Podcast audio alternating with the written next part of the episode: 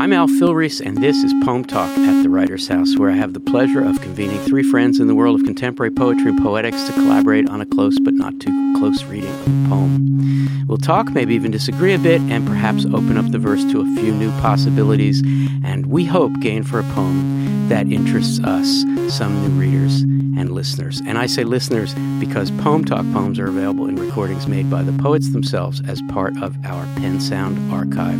writing.upenn.edu/PennSound.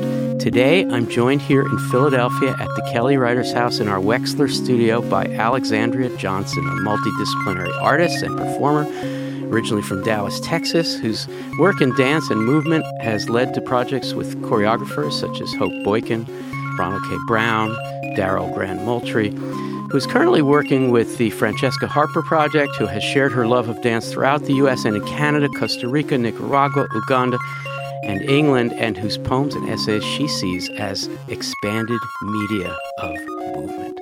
And by Tracy Morris, a poet who has worked extensively as a page-based writer, sound poet, critic, scholar, band leader, actor, and multimedia performer whose sound installations have been presented at the Whitney Biennial, MoMA, and pretty much everywhere, whose most recent book is Handholding Five Kinds. And do you prefer Five Kinds? You gave it to me as Five Kinds, but it's Handholding :5 Kinds. Is that right? That's correct. That's good. And who recently co-edited Best American Experimental Writing with Charles Bernstein, who directs the MFA program in Performance and Performance Studies at Pratt, whose PennSound page gives us a sense of the great range of her work, including Katrina Blues, Mahalia Theremin, one of my favorites, My Great Grand Aunt Speaks to a Bush Supporter, and African, a mesmerizingly radical reiteration of Afro-Shakespearean voicing that, I'm glad to say, is the final poem that 180,000 people so far have studied and discussed in the open online course called ModPo. And by Amber Rose Johnson, who earned the title of the Poetry Out Loud National Resistance or Recitation Champion. I think they're probably the same. And has since been featured on the Words for You poetry album alongside Meryl Streep and James Earl Jones. Equal billing, I hope. On NPR's The Writer's Almanac with Garrison Keillor, on MSNBC's The Melissa Harris Perry Show. Big fan of that show. Did she step down from that? She resigned in the middle of the campaign, didn't she? They were yeah. And also, not Melissa, but Amber Rose, on stages across the U.S., and whose current research explores Caribbean poetic theory and anti-colonial literatures of the Black Atlantic. Thank you, Alexandria, for coming all the way from New York. Thank you for having me. This is your first time at the Writers House? This is my first time at the Writers House, and it's been wonderful so far. That's great. I'm really happy to have you. Tracy Morris, it's always a total pleasure to have you here in the friendly confines. This is not my first time at the Kelly Writers House. No, not by a long shot. This is not my seventh time at the Kelly Writers House. I love this place. So glad that you're here. And Amber Rose, all you had to do was sort of stroll down Locust Walk to be with us, but still it feels really great to have you back here. No, it's wonderful. I'm excited about my growing relationship with the Kelly Writers House. Cool. I'm excited in return. Well, the four of us are here today to talk about six short poem sections from the long poem titled Zong, Z-O-N-G! by NourbeSe Philip, published as a book by Wesleyan in 2008. The sections we will discuss are numbers 2, 3, 6, 11, 21, and 26, and these sections can be found respectively on pages 5, 6, 14, 20, 37, and 45. Of the Wesleyan edition. Philip's PennSound page includes several really compelling performances from Zong.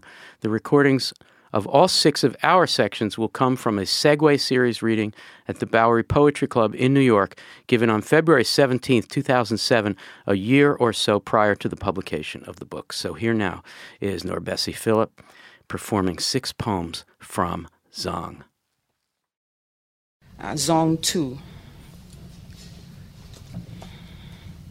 The throe in circumstance, the weight in want, in sustenance, for underwriters the loss, the order in destroy, the that fact, the it was, the were negroes, the after rains. Zong 3. The sum of Negroes overboard, the rest in lives drowned, exist did not. In themselves, preservation obliged frenzy, thirst for 40 others, etc. Zong 6. Question, therefore, the age. 18 weeks and calm. But it is said from the maps and contradicted by the evidence.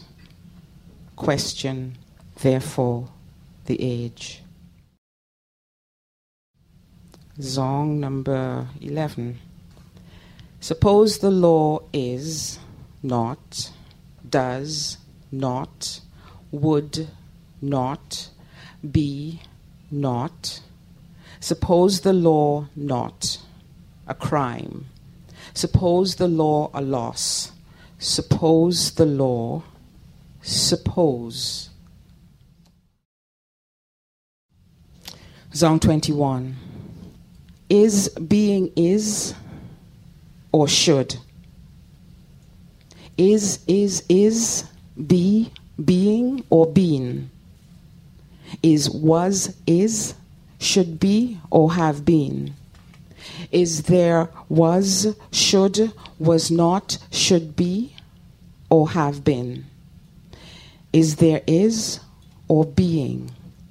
There is was, is, should and have been. There is, was there. Zong 26. Was the cause, was the remedy, was the record, was the argument, was the delay, was the evidence, was overboard, was the not, was the cause, was the need, was the case, was the perils, was the want, was the particular circumstance, was the seas, was the cost, was the could, was the would, was the policy, was the loss, was the vessel, was the reins, was the order, was the that, was the this, was the necessity, was the mistake, was the captain, was the crew, was the result, was justified, was the voyage, was the water, was the maps, was the weeks, was the winds, was the calms, was the captain, was the seas, was the rains, was uncommon, was the declaration, was the apprehension, was the voyage, was destroyed, was thrown, was the question, was the therefore, was the this, was the that, was the Negroes, was the cause. Thank you. Let's just talk about what we heard. Alexandria, I couldn't help but watch you dance and sway, especially listening to number 26. Can we talk about the music of it? And then I guess the challenge is to get to the extremity that's being mined here and reported out of documentation, the ethical extremity of the poem in its presentation creates a really important reader experience. And I don't want to say although, and we have this incredibly musical, beautiful experience. It's so hard at first to reconcile those two. So we can talk about the music and what was, you had it, it was in your head. It was moving me. Yeah. I think very much there is a churning or like a circling or cycling that happens in the repetition of was the, and what it produces in my body is almost this regurgitation. So if we think about generational trauma or like a blood memory, that is the question that comes up. How do we carry this, or how do we reconcile this and continue to move forward? So what's moving in my body is this remembering with each cycle of her words and repeating was the, and then each word after or words after bring up a new memory. So I feel like my body wants to find ways to understand what it is she's saying in more than just words or in more than just timing and tempo, but also feeling and... Wow. Yeah. Perfect way to start, Tracy, to you on generational memory, Alexandria's phrase. I mean, I think of so much of your work as engaged with using body, voice, and then what gets produced by voice and the words that you could put on the page as a result of that. as generational, passing down documentation, witnessing, testimony, etc. So can you say more? Is generational memory a helpful phrase for you, and what do you do with it? Well, I wonder how the recognition of the story that she's telling, how she's articulating something that hasn't been well known in public discourse before, how that's revealed. And I think what Alexandria is talking about in terms of it being revealed through the body, how one engages with the body before one knows what is actually happening, is one way of discovery.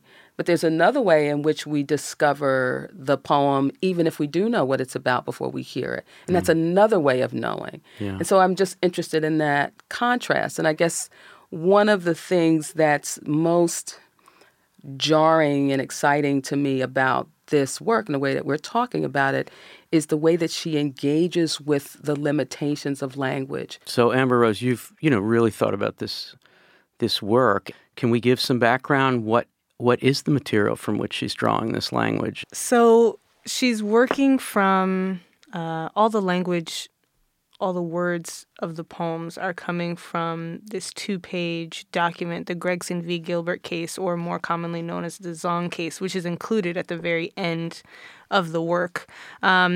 So in 1783, there was a ship, a slave ship that was traveling to Jamaica, and the trip, which would normally take maybe 4 weeks, 6 weeks, something like this, ended up taking nearly 18 weeks because of lots of mistakes, because of navigational mistakes primarily, though there were other islands that they could have landed on, but they were trying to get to Jamaica. It was taking a very long time.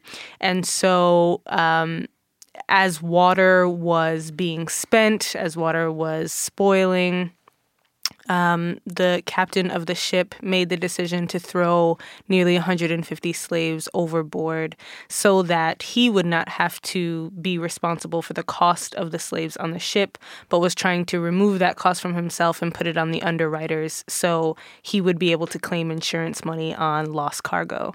And so what NourbeSe is trying to do, I think, is to uncover the stories of these African slaves and what actually happened on this ship by what she calls locking herself within the text, and creates this long book of poetry just using what's in this insurance document. Thank you. And it's a real extraction. So if we look together at Zong 21, starting on page 37, we get a viscerum. We get just a sliver of an extraction. And Alexandria, the language of 21 is full of the verb to be. I mean, there's really, how would you respond to a skeptic who says, I get the concept here, but why is there so little left of the documentation? Why does she make such a radical choice? I think it reflects what it is that we have to go off of now. So there is not much left. So there is this filling in that has to happen. And I think even the writing on the page points to this in how it is laid out. There is these large spaces in between, and when I listen to this, I have this urge to pace or to walk or to figure out how to fill the space between the words, the space between not knowing or what would be the skeptical nature of these words. So I think it is a reflection of where we are. Yeah, that's great. So it's not a conceptual project in the sense of just retyping the document and presenting a documentary poetry, but it is almost as if to say, I can't or we can't reproduce the testimony. We can't reproduce the experience. The question of existence, existentialism, is the fundamental root of the text. What is? What is us? What is a something versus a someone? This is the fundamental question of the entire book, and this might be one of the reasons why in Lucky 21, the question is, what are we talking about when we're talking about materiality, right? Yeah. When one extends to the idea that one is going to take a kidnapped human being and through this transition make them an object, right? That is what is happening. First you have Africans, then the Africans are kidnapped, and then the Africans are kidnapped to be socialized, to become non-human entities. So the thing is, what does that mean? What are the implications of that? The implication is you are no longer a person. You're an object. And the is the fundamental question. Mm. What is this material? Yeah, I think what she's doing is by stripping back some of the words, she's exposing the nature of the English language. She talks about critiquing the European project. So what some might call, maybe this is a deconstructionist text, Mm-hmm. Yes, but she's doing that to expose the ways that language works to dehumanize the black body, to make the black body into a thing. She talks about the law approaching the realm of magic in its ability to hide those things. So the question I have for all three of you at this point is, this is what might be called, and it's really a dull phrase when you think about the power of this work, but it's an experiment in language strategy, right? Taking a document and deploying it like this.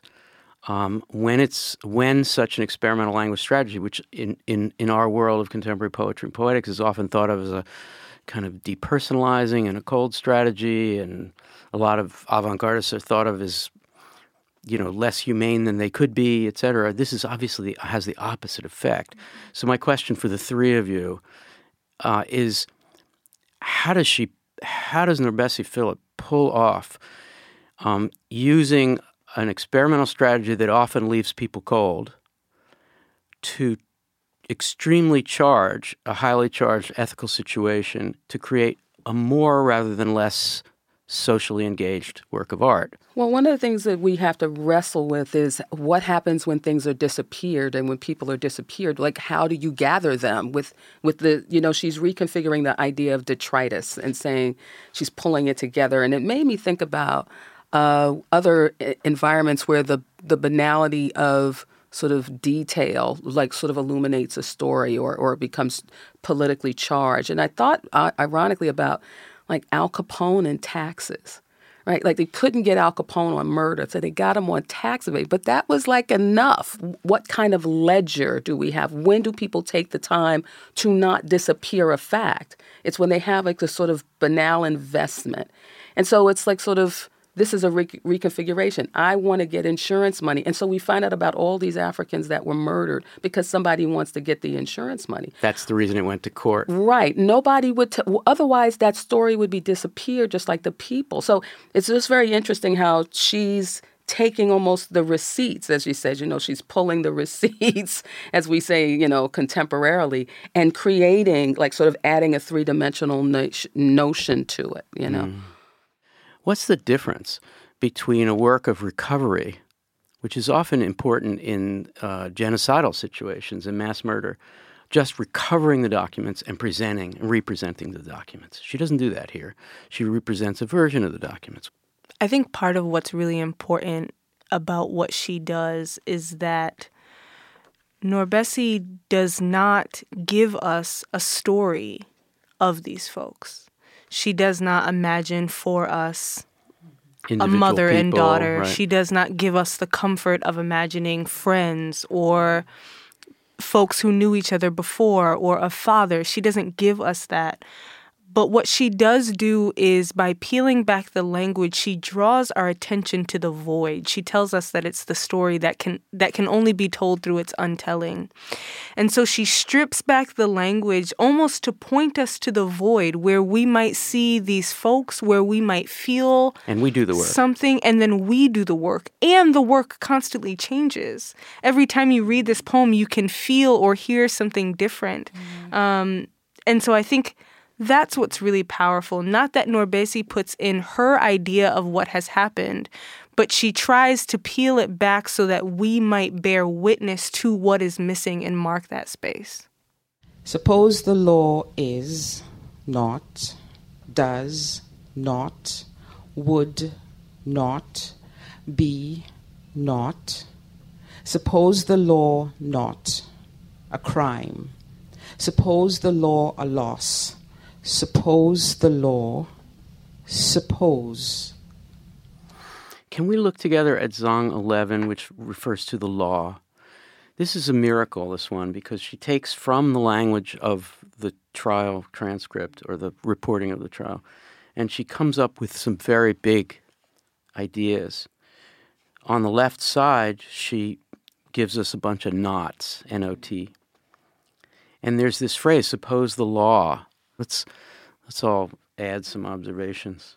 Suppose the law is noting how the law can mediate between what is and is not, to go back, Tracy, to your point on being and the word is. The law can shift between what is and what is not by its literal presence or wordly presence.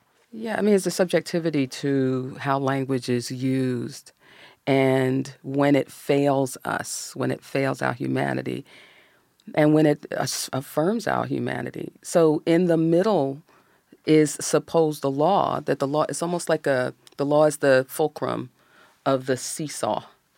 And this is a classic strategy for rhetoric, for poetry, is to create these two binaries. You have on the one hand, on the other. And it's not even at the bottom. You know, at the bottom we wonder, so if it's a seesaw, if we use that as in our imagination, and the bottom is the thing that's holding the seesaw to the ground. And those words are, suppose the law is law, suppose the law, suppose. So it's not a steady foundation. No, there's not a lot of ground there when suppose is the ground, is the ultimate ground. Right. Yeah. That last suppose, though, makes me think of who is doing that supposing. Who has the right to suppose the law one way or the other? There's this haunting that happens all through the text, and it's not just the haunting of the folks that were thrown overboard. It's also the haunting of Captain Collinwood. It's also the haunting of the judges. It's also the haunting of all of these voices. And so I wonder then, when we are left with that suppose, who is the one supposing the law? Well, there's two ways of knowing suppose, right? She's talking about it both ways. The supposition and how you are supposed. Right. Like the position. Senses, the supposition and the position. Yeah. Right? Yeah. Definitely, in listening to this the first time, I had the idea that the knots were in parentheses, so it's a parenthetical knot. And in like not is not. Exactly. Mm. Like a side whisper. Exactly. So then in thinking choreographically, it was almost, I could imagine this section being a little humorous or ironic, and I'm thinking that using the satire or irony is a way to approach the weight of this text in a way that can be understood by many people. Mm. So almost using humor as the force to break the barrier of understanding of this is what really happened. I'm going to have you laugh in this moment because of this gesture or because of this repetition or this parenthetical knot, but I need you to understand that this is deeper than a ha ha ha. Oh, that's really good. And bitter irony leads to, in this particular section, leads to the really radical and upsetting conclusion that whereas we used to think of language as law and law as language, and then you have a document that focuses on what Tracy correctly described as kind of a side issue. So the language that emits from that legalistic experience is, to her mind, useless, so that we encounter the problems of testimony about life in extremity, about genocidal action that the language cannot possibly contain. Suppose the law a loss. This is language loss. This is the problem of not being able to say what happened. And therefore, we have this alternative strategy. For both language and law, the logic behind it is the grammar, right? Right. And she talks about this. And all of grammar is kind of tossed on its head all throughout this work. But there is a strategy in that, in the unsettling organization of the grammar or the disorder of the grammar, which I think is done to show exactly what you're saying, the loss in language, and to disrupt what is comfortable about language, what allows us to trust that language is actually communicating the thing that it is supposed to communicate. Wow. I feel that much of what we're discussing now is about the performance of language. This is very Austinian discourse on speech act theory and what it is that language does when it does things, right? This is not descriptive language. Give us the seminal text, Austin, is it? How to do things with words. Right. So this is, what is the language doing? How is it performing? And it made me think about another, you know, sort of important text in this regard, which is Beloved, and how in the formulation of Beloved, there was this crunchy abstraction of language, because other types of beings are not concerned with grammatical. They're not. Their construct is not based on grammar. It's based on some other thing. It's just interesting to think about how rich in some ways language is in its success or failure, because it's material. It's material that's being reconstructed in a bunch of ways. And throughout the book, one of the things that makes the book itself so important is that she keeps reinvestigating different ways in which language, varieties of language, fail and also succeed in ways that go beyond literal meaning. Mm. I think I really appreciated you saying language is a particular kind of material to be manipulated, because I was thinking back to your earlier comment, Alexandria, about rhythm. And what happens in some of these is that rhythm and feeling and language are all put on equal planes as material to communicate the untelling of this story. So she is working through rhythm. She is working with our visual. She is working with the material page. And there is as much focus on those other elements as there is on language. I totally agree. I feel like these materials are techniques or resources from which movement can be made. Wow. And that's really great. You're a performance studies person. So you read this book, you probably took off your performance studies hat a little bit, but what's it like? No, that can't be. What's it like to engage? Is that possible? What's it like to engage this work as someone who's in performance studies? I mean, we've opened it up a little bit, or a lot actually, in how the text performs and how the rhythm is informative of movement and performance, how even the tone of her voice. So even there's, for me, I noticed a large tempo change from Zong 2 to 3. So there is this incredible slowing down in Zong 3, which opened up the floor, the space for there to be more exploration of that space. So I approach these all as tools. So the words on the page are tools. Their structure on the page are tools. The sound of her, or the sound and tone of her voice is a tool. The speed in which she speaks, or the calm in which she speaks, these are all tools, and these tools can be used to create a story. They can be used to create the story that's not on the page. They can be used to create the story that is on the page. And I think it's up to the performer to decide what story then will be told using these tools. And Tracy Morris, as performer, so poet. I mean, really, I know you, this is sort of right up your alley, but you know, you think of the poet as doing exactly what Alexandria said, and the poet ought to be doing. I mean, I appreciated Alexandra's point for that reason. It's not, it starts here, but it's not limited to this framework. It's not even limited to this genre of expression. It's, you know, really, I think really good art does that. It inspires, but not in like a sort of vague way, in a very concrete way. Okay, if Alexandria is a movement person, how does she translate without the restrictions of language, which NourbeSe Philip has already like sort of removed? How can I think about that and reconfigure that in my discipline and my different ways of understanding and embodiment? Mm.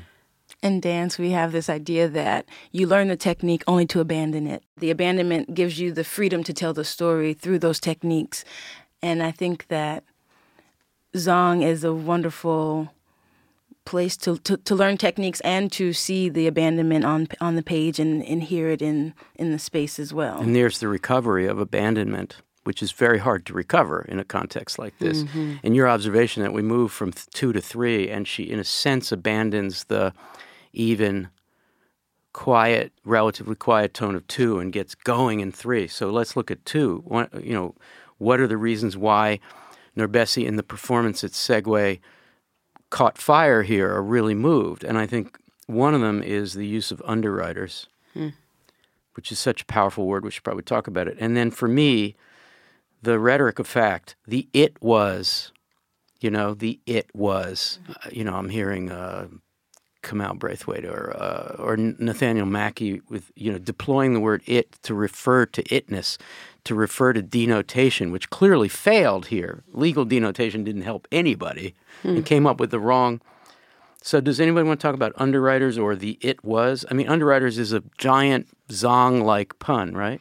The under for me is haunting. And maybe this is also a good time because I keep looking at on the page this line. Yeah, what's happening there? So the line, beneath the line at the bottom of each page, in this first section called Os, which means bones, there are a series of names. And NourbeSe talks about in the Notanda at the end of the book, she talks about trying to find the names of the people who were thrown overboard the ship, but those names were not recorded. And then she receives a document and it says, meager girl, Negro, sick, so on and so forth. And so she works with an author to come up with these Yoruba names to put below the text, as if to say, these might be some of the names that we might imagine for the folks that are thrown overboard. It almost becomes in memoriam. It does, right? People. But it's so haunting. Yeah. That line that's a brutal line for me. Well, you've just helped us with underwriters. I mean, one sense is insurance people, underwriters. Secondly, literally under the line, the underwriters are the people who are memorialized pseudonymously, I guess.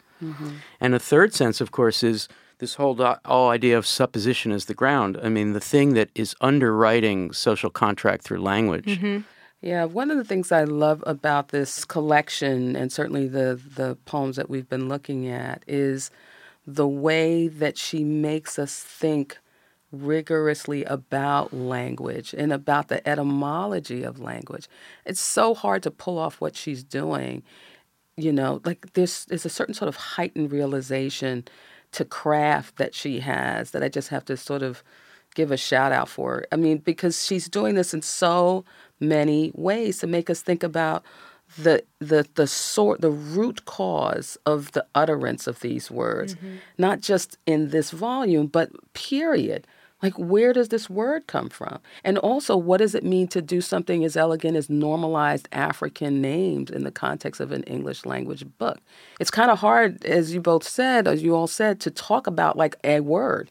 Because you realize you can't be passive with any word in this entire book. Isn't this what poetry does when it's doing its best? All these things at once. I would say that would be the truth. Yeah, Al Filreis. Before we wrap up with final words, I'd love to look at Zong 26, which, again, because I'm across from Alexandria, I couldn't help noticing a swaying.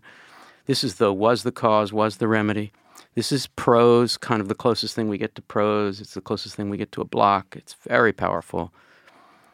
What I was most taken by was the dramatic change in structure on the page. So to go from these intricate spatial arrangements of the other writings to this paragraph form, I felt that although we may be used to the paragraph forms in other writings, to have it here in this context, I felt that she was really saying something and having it be contrasted with the other works. So I was... Yeah, cool. And in a way, after all this work, we're on page 45, and she gets to reclaim the paragraph because she's just done so much. She's so much fed up with paragraphs so earlier, and then it comes back. Amber Rose, thoughts on 26?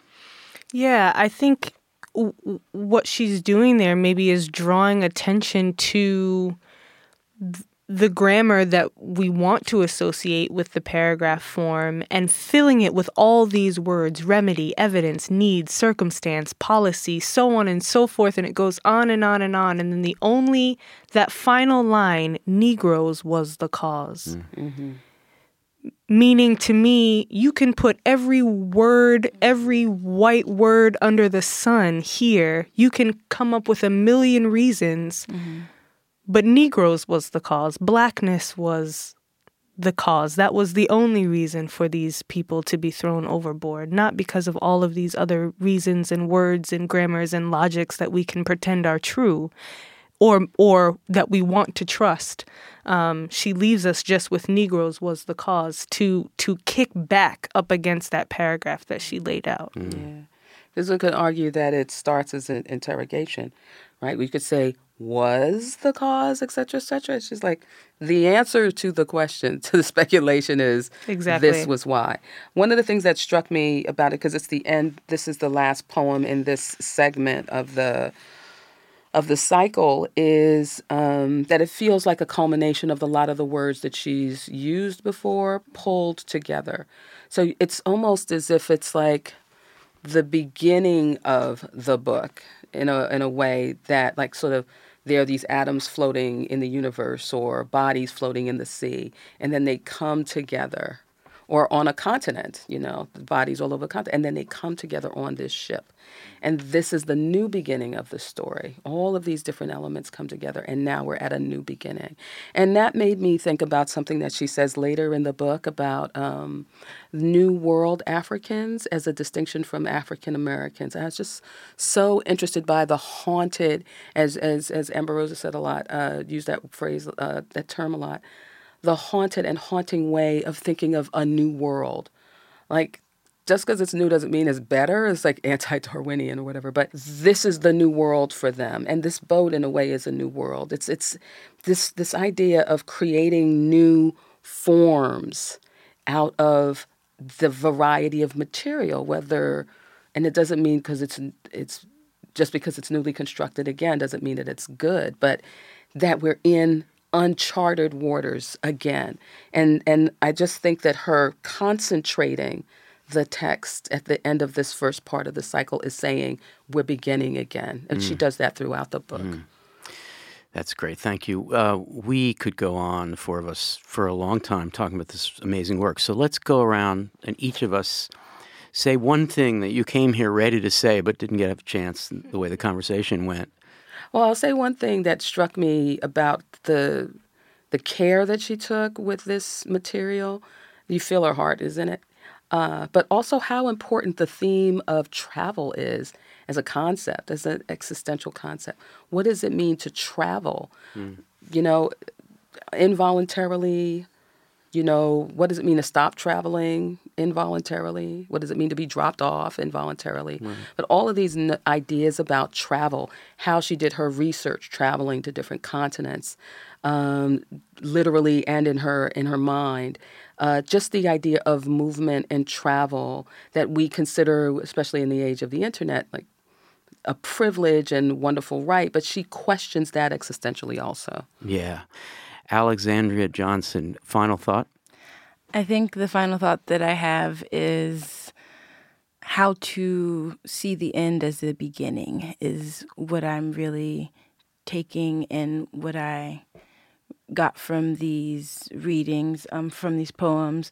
I think it's evident in many of the works, as Tracy was saying, and I also feel that I think that is where we are in society, is how to make these ends the beginning. How do we create from this point? How do we create from what we may have perceived as loss or lack or not enoughness, and what is there to be created for all of us or for whatever it is that we're wanting?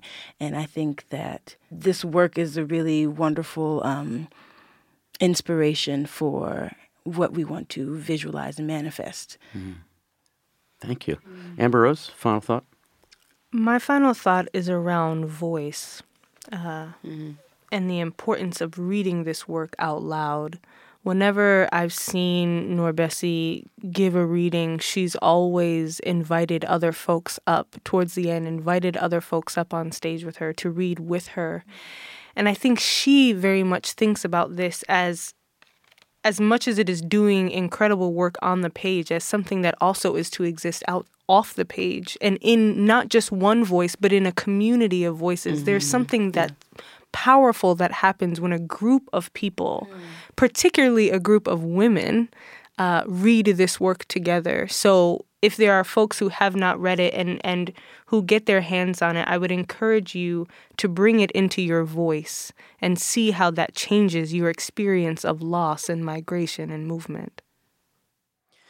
Thank you. My final thought kind of follows from things that Alexandria has been saying about the space leading to movement or suggesting movement in the sense of dance. I keep thinking of Kamau Brathwaite did some thinking about investigating in the concept of limbo, the origin of limbo, which Nathaniel Mackey takes up, specifically acknowledging Brathwaite in a pretty well-known poem called On Antiphon Island, where limbo is the thing that both is the, in more recent times, the kind of mainstreamized recreational dance, fun, Caribbean, pseudo-Caribbean thing that you might do on a cruise ship or something. But, of course, historical memory, as Brathwaite and others explored, is the learning in as playful a way as possible to negotiate the small space below deck. Mm. And so limbo has become a dead metaphor for the liminal, the in-between space. You know, not hell, not heaven. It's just this awful, it doesn't end. Mm-hmm. And these two poets are thinking about that Afro-Caribbean experience of limbo. And here, although limbo is not specifically referred to, the whole thing seems to be making do with space and making the body of the poem navigate and negotiate the limits of space in memoriam of people who were below deck. Mm-hmm. So we like to end Poem Talk with a minute or two of gathering paradise, which is a chance for several of us or all of us, if you're quick, to spread wide our narrow Dickinsonian hands. Speak for yourself, Al, and gather a little something really poetically good, something happening in the poetry or poetics world or the arts world that you would recommend. And Amber Rose, you seem like you have some paradise that you want to share. Do you? I do. It's not an event. It's just a book that's on my mind that everyone should read. So it's called At the Full and Change of the Moon by Deon Brand.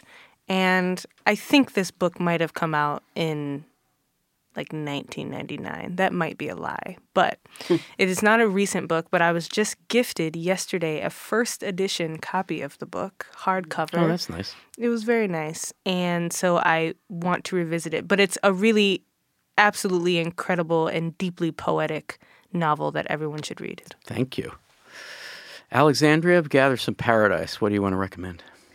I have been on a very large Octavia Butler journey and I'm currently reading Wild Seed, and this is after the Parables, so I am suggesting anything Octavia Butler, anything to inspire your imagination in creating new things. Speaking of new things, Octavia Butler, thank you for that recommendation. Tracy Morris? In my hands is a wonderful anthology called Word, The Gathering of Thoughts. This is published by Gathering of the Tribes.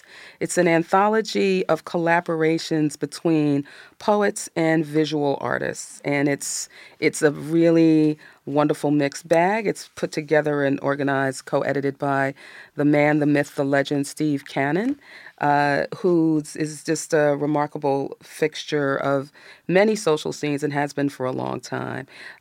So it came out this year, and it's really fantastic pairings of visual art and poetry. It's a lovely, a slim little volume. It's very weighty, really dense, beautiful piece. Well, my Gathering Paradise has to do with Tracy Morris, who's actually paradisal. That would be enough of just Tracy Morris's Paradise. Could we stop? I'm going to get embarrassed. Yeah. Best American Experimental Writing, the aforementioned new anthology called Bax. I don't love Bax as a... But Best American Experimental Writing Bax. And it's really good, and it's just out.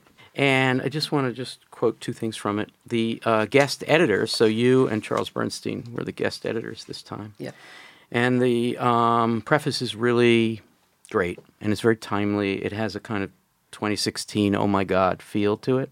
Mm. So one thing that you say about the avant-garde and telling marginal stories, you know, how they do work together, despite the reputation sometimes of the avant-garde as being insular. Avant-garde often evokes a hermetically sealed tradition hobbled by its own triumphalism.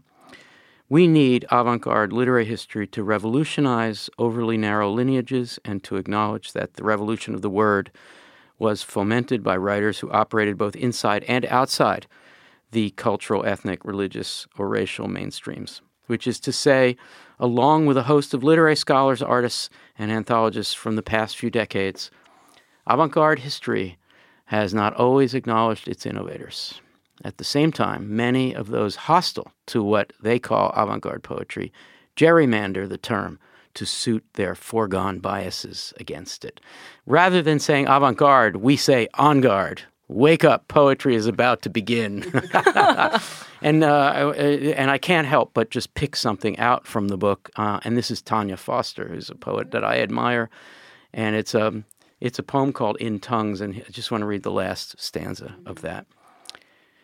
These yawns into which we enter as into a harbor. Come, go, don't, says the vocal oceans, which usher each of us, so unlike any ship steered or steering into, a habit of place and placing a body, which choruses of limbs and wanting of limp linger in each syllable, syllabic foot tapping its chronic codes. And codes is C/Odes codes. Mm-hmm. Tanya Foster, In Tongues, in Bax. Thank you for producing that.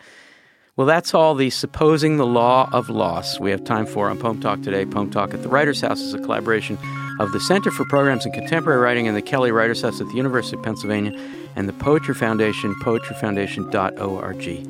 Thanks so much to my guests, Alexandria Johnson, Tracy Morris, and Amber Rose Johnson, and to Poem Talk's directors and engineers today, Zach Cardner and Annie Fang. Thank you, Annie. Wave to the crowd. And to Poem Talk's editor, the same amazing Zach Cardner. Next time on Poem Talk, Firuza Kashani Sabet, Mahyar Entezari, and Leonard Schwartz will join me to talk about two poems by the Persian language poet Fatima Shams. This is Al Filreis, and I hope you'll join us for that or another episode of Poem Talk.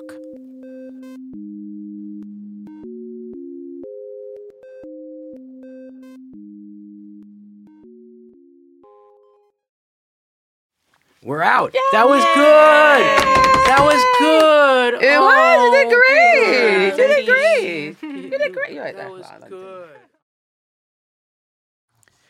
This is Al Filreis, Poem Talk's producer and host. Zach and I and the rest of the Poem Talk team here at the Kelly Writers House hope you enjoyed this new episode.